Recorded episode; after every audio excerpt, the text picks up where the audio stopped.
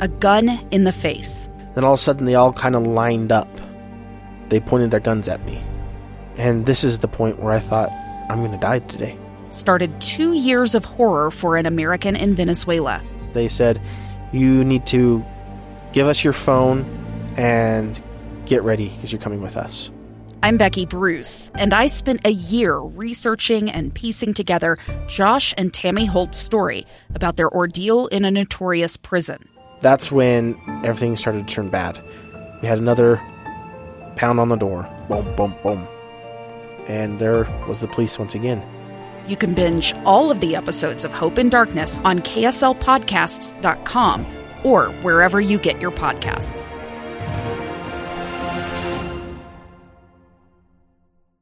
Back to the program. I'm Lee Lonsberry. I'm grateful to you for joining us here for episode 32 of this new show here on KSL News Radio. Grateful to you for listening. Grateful to KSL for giving me a shot. Uh, and while I have you, let me ask you to join a special edition of the movie show covering the Sundance Film Festival. Look at that. Doug Wright's going to be up at Sundance Saturday from 8 to 11 a.m. And Steve Salles. Saturday from 8 to 11 a.m. Uh, we'll be broadcasting live from the Utah Film Studios in Park City. That's sponsored, of course, by Any Hour Services. That'll be fun. Uh, lots to talk about on today's program. I, I, I, don't have time to get into some of the impeachment stuff right now because there's a story I want to tell you. Uh, in fact, I got a text message. Uh, you know, I was talking earlier about some of the more nerdy aspects of this impeachment trial that has my attention. Texter says, Lee, you might be a nerd about the things going on in the Senate, but I would say most of your listeners want to listen, want to hear about what's going on in Utah. We all know how the Trump trial is going to turn out. Uh, that may be true. Uh, that we that the conclusion is foregone. We understand the makeup of the Senate. Uh, we understand the relationship between Mitch McConnell and the White House, and it is probably a safe bet uh, to to to believe that the Senate will acquit the president. He will remain in office and go on to run for president again in November of this year. Uh, but we don't know that for certain. The system is in place uh, for the final word to come down only when the votes are cast. And so, you know, you might be right about what folks want to hear about, but what you're not right about is it is not necessarily a foregone conclusion how this will all turn out. Anything can happen, as we've learned in the Trump presidency. Uh, tomorrow, uh, you cannot, you can never write the script for tomorrow uh, today. So we'll see what happens. Right now, I want to talk about something pretty somber. Uh, and here's the context. I have a, a, little baby daughter. You heard me mention that with President Larsen as he joined us in here from the Sutherland Institute. Told a little bit of little story uh, about uh, uh how she uh, spent a couple nights in the hospital. Uh, she's young. She's real young. We were in the hospital because she had a fever, and the pediatricians have always told us if your baby at that this young age she gets a fever over 100.4, it is time to run directly to the hospital. We had to do that. Um, and I tell you that only to, to remind you that I have a young baby daughter of my own. Uh, she's brand new, my first, uh, I'm a dad now. And my life is different. My whole life has changed. The way I look at things, the way I think about things, the way I evaluate uh, the decisions uh, before me. Uh, when uh, we were making the decision, my wife and I, whether or not to accept the offer to come here to KSL and host this new program, it was almost entirely based on uh, the the welfare and the well being of our new little baby. Uh, in fact, we would have started earlier, uh, but Piper came along, and uh, we had to wait out in Washington D.C. while she grew a little bit stronger and could uh, better endure the trip across country, so that I could make my way uh, behind this microphone and chat with you folks each day. and it was all it was all her, all little Piper. And I look at things differently. I think, I wonder each day about what her future will be like and it has also changed the way I consume the news. There are so often stories uh, about uh, children who are abused or injured or hurt. And it used to be, uh, before I had a child of my own, that uh, while recognizing the sadness, I, I couldn't, uh, I, I, couldn't relate. I, I, didn't have the ability to to empathize uh, necessarily with the emotions maybe felt by the parents involved in some of these stories. Just yesterday. we spoke with uh, KSL's uh, John Wojcik. He joined us here in studio to kick off the show and tell the story of a young girl who was uh, kidnapped uh, while she was heading home from school. And uh, it, I can tell you the way I heard that story and then the details that followed uh, absolutely broke my heart. And it broke my heart in the context of uh, imagining my own little daughter uh, when she becomes 14, 15 years old, and uh, my desire to keep her safe and how hard it would be.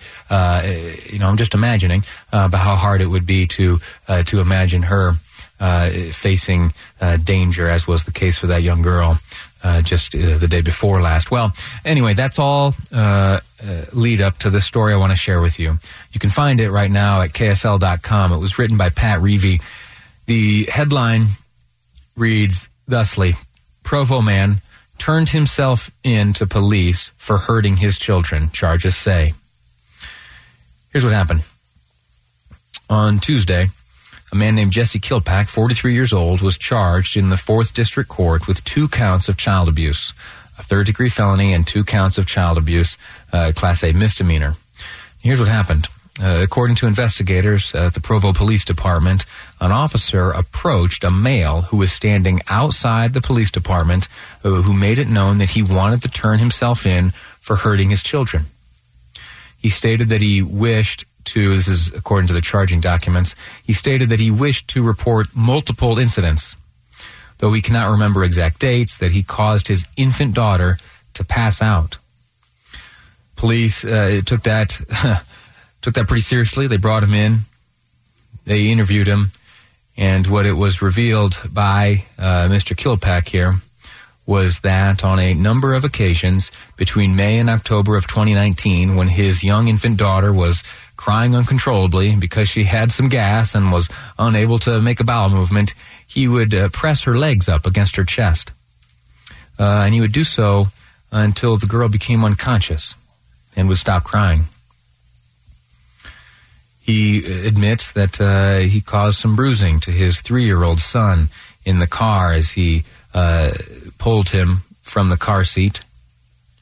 There were some other frustrations that led to uh, bruises being found on the body of his infant girl. This is all according to uh, the Provo police in their investigation and the uh, probable cause statements, which uh, brought about these charges against this Jesse Kilpack, 43 years old. Now, I preface this segment by saying we're going to talk about a man who deserves uh, both punishment and praise. What this man did was absolutely vile.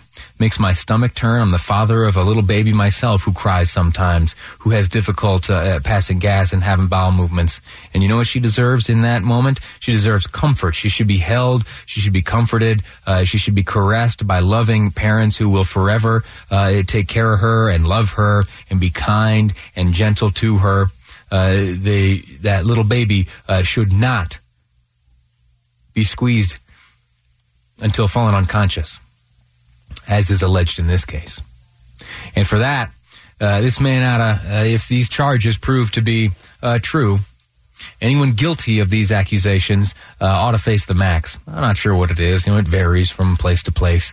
Uh, but whatever's on the books right now uh, ought to be leveled against anyone guilty of these charges. Now, I said he deserves both punishment and praise it's hard to it's hard to assign praise uh, to someone uh, who is alleged to have caused such uh, discomfort and harm. Broke a leg on that infant, according to the charging documents at the end of last year. Uh, and according to those same documents, says the mom corroborated that claim. Uh, it's hard to assign praise to someone uh, who's got that kind of evil in him. But why do I say he deserves it? Well, the concept goes back a couple days. On Monday, uh, you and I got together up at the Utah State Capitol. We spoke to a legislator named uh, Representative Maloy. He's got uh, a bill, uh, two of them actually, that have to do with uh, guns and gun safety and how to keep not only yourself uh, but those you love safe he proposes that there be a, a, way for individuals who feel that they are either a threat to themselves or to others to uh, hand in those firearms or surrender the ability to purchase additional firearms and remove uh, you know the the tool which could cause uh, so much uh, uh, harm and sadness. Now, as I spoke to folks up on Capitol Hill after the show on Monday, a lot of folks laughed at that and they said, okay, who is going to do that? Who is going to uh, voluntarily uh, either surrender their firearms or surrender their right to purchase firearms? No one thinks along those lines. Well, while not an exact correlation, it's alleged that this Jesse Kilpack, uh, father, 43 years old, uh, he recognized in himself uh, a, a, real danger posed by himself to his children. And his response to that was, I need to uh, stop my behavior. I may not be able to do that myself. I need uh, to turn myself into authorities to protect my children. Now, he already had caused some serious harm. It's alleged by uh, the Provo Police Department. Uh, and for that, there is no forgiveness. There is only punishment deserving. But where I would, if any is able to be leveled, uh, praise uh, this behavior, it is that uh, before the before the worst transpired, he was able to recognize that he was uh, a mortal threat uh, to his children. Again, this is all according to the charging documents, and I got to speak along those lines because uh, you know justice system is what it is, and we uh, you know folks are innocent until proven guilty, and there's a, a system that ought to be uh, respected, and I am respectful of that system. That's a conversation for another day, uh, but. Uh, assuming that all these things are true, assuming that this story, as shared with us by Pat Reavy, and as took place down there in Provo, if it's all true, Uh, punishment ought to be leveled against this man, and he ought uh, also uh, be praised for recognizing uh, the threat he posed and removing himself uh, from society in this fashion. Uh, listen, that was a tough topic to get through, and I'm I'm sorry for bringing it down, but there were some themes there that I thought were important to share with you, both in terms of what just simply what happened there in Provo, but also how I reacted to them as a brand new father myself. In the next segment, we're going to talk about daylight saving time. There's a senator here in Utah who'd like to see some changes, and there's some work needed to bring that about, to bring those changes about, uh, needed out in Washington, D.C. That's coming out of the office of Representative Rob Bishop. We're going to talk to one of his staffers next here on this program, Live Mic. I'm Lee Lonsberry, and this is KSL News Radio. It's the story of an American held in a dark Venezuelan prison. Then all of a sudden, they all kind of lined up. They pointed their guns at me. And this is the point where I thought, I'm going to die today. I'm Becky Bruce. I spent a year working on Hope in Darkness, which now has more than 2 million downloads. Find it on kslpodcast.com or wherever you listen to podcasts.